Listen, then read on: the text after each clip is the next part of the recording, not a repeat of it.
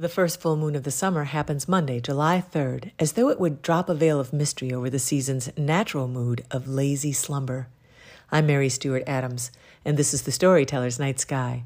Each evening this week, the moon will rise in the east after sunset in the west, a glorious gibbous moving across the Milky Way through the Capricorn Gateway of Gods to dip its toes in the waters of Aquarius and then on to Pisces by the weekend.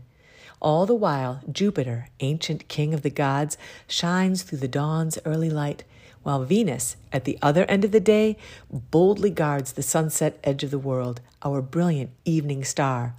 This combination conjures all the best poetry, and none better than Shakespeare.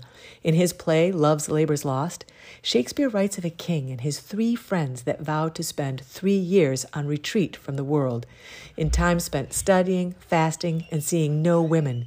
But as soon as they agree to this, a princess arrives with her three friends to meet with the king. Of course, everyone immediately falls in love, and all four men have to figure out how to get out of their agreements with one another.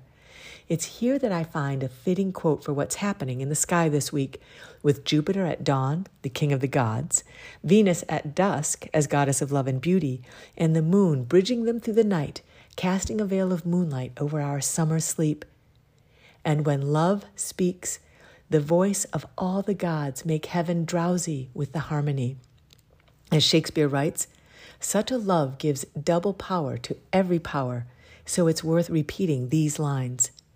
And when love speaks, the voice of all the gods make heaven drowsy with the harmony. From Harbor Springs, I'm Mary Stewart Adams.